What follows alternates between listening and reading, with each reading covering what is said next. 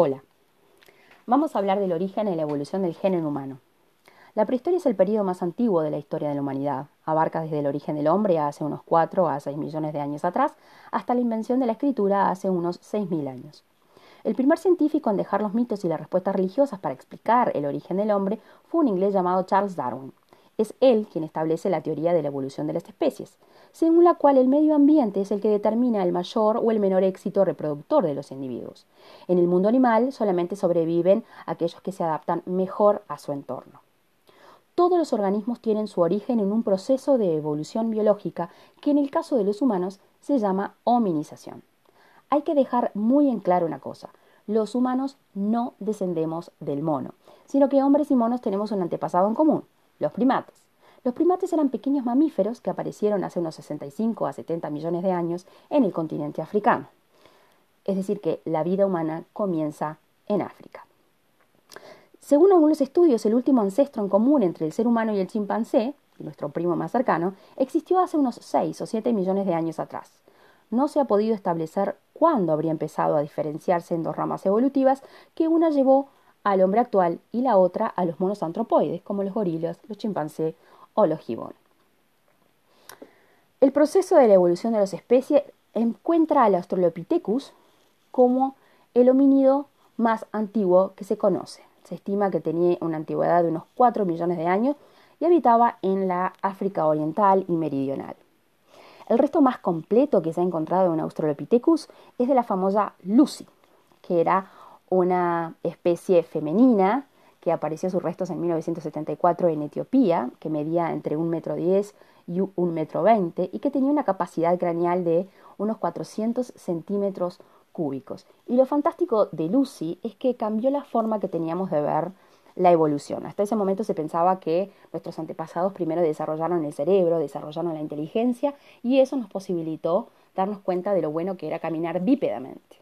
Pero analizando los huesos descubiertos de Lucy, se dieron cuenta que el cráneo era muy parecido a un chimpancé, pero que las rodillas y el tobillo eran parecidos al hombre, para la, eh, ideal para la marcha bípeda. Por lo tanto, Lucy vino a demostrar que primero desarrollamos la marcha bípeda y después empezamos a tener una capacidad cerebral mayor.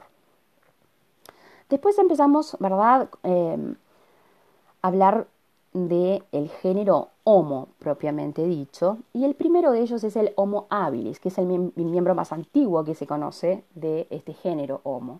Y el primer fósil se encontró allá por mil novecientos sesenta en el norte de Tanzania, que tenía una capacidad craneal superior de unos seiscientos a setecientos centímetros cúbicos, tenía una estatura aproximada de un metro cincuenta y cinco, no era cazador, sino que era carroñero, es decir, que se alimentaba de animales muertos o, o muy débiles, y recolectaba semillas, raíces y frutos, ¿sí? Era robusto y ágil y tenía sus manos una capacidad prensil, ¿sí? Y también, además, sabía utilizar el fuego, aunque no reproducirlo, y la forma típica de vivir era protegerse en cuevas.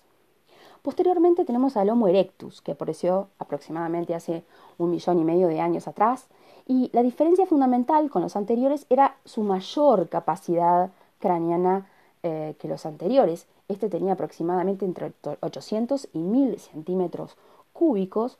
Eh, ya la estatura era mucho, mucho mayor, medía entre un metro ochenta de altura, era más alto y más delgado, era muy ágil.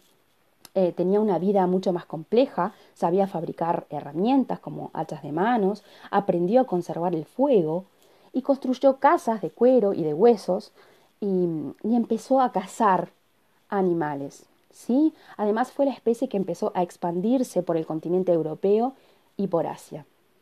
Después tenemos al Homo sapiens, que es una subespecie más evolucionada que la del Homo erectus.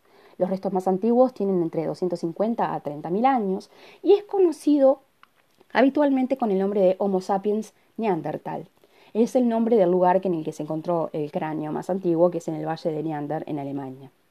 Los hombres de Neandertal tenían un mayor cerebro que el Erectus, tenían también entre un, un mil quinientos centímetros cúbicos, además eh, tenían un mentón que estaba más hundido, eh, tenían una constitución mucho más gruesa, eran mucho más avanzados mentalmente que los anteriores, Además, es la especie que tuvo que adaptarse a los cambios climáticos, vivió en la última glaciación y se tuvo que adaptar construyendo hogares excavados en el suelo o en cavernas, y supo mantener el fuego encendido.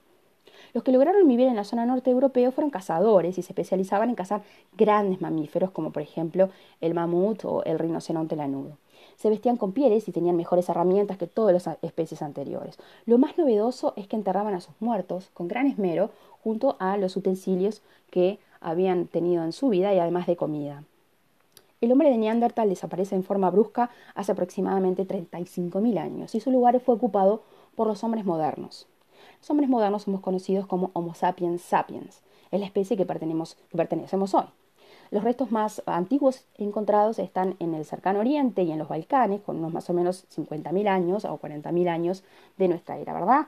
Fueron los que cruzaron el estrecho de Bering, fueron la especie que pobló el último continente, América, y un grupo de esta especie fueron los llamados hombres de Cro-Magnon, eh, que fueron llamados así porque se encontraron en una cueva francesa. Eh, aunque su cerebro no era mayor, el de Neandertal también tenía más o menos mil quinientos centímetros cúbicos, fuimos capaces de dar nuevos usos a todos los que nos rodeaban y empezamos a tener un lenguaje mucho más elaborado, eh, un pensamiento abstracto, y es la única especie que sigue sin extinguirse, sin extinguirse hasta hoy. Así que tenemos estas eh, cinco especies de las que podemos y tenemos evidencia que nos han llevado hasta la actualidad. Seguiremos cambiando, seguiremos evolucionando, seremos capaces de ver seguramente esos cambios dentro de mucho tiempo. Los más evidentes, bueno, vivimos más y somos más altos. Veremos qué nos deparará el futuro. Muchas gracias.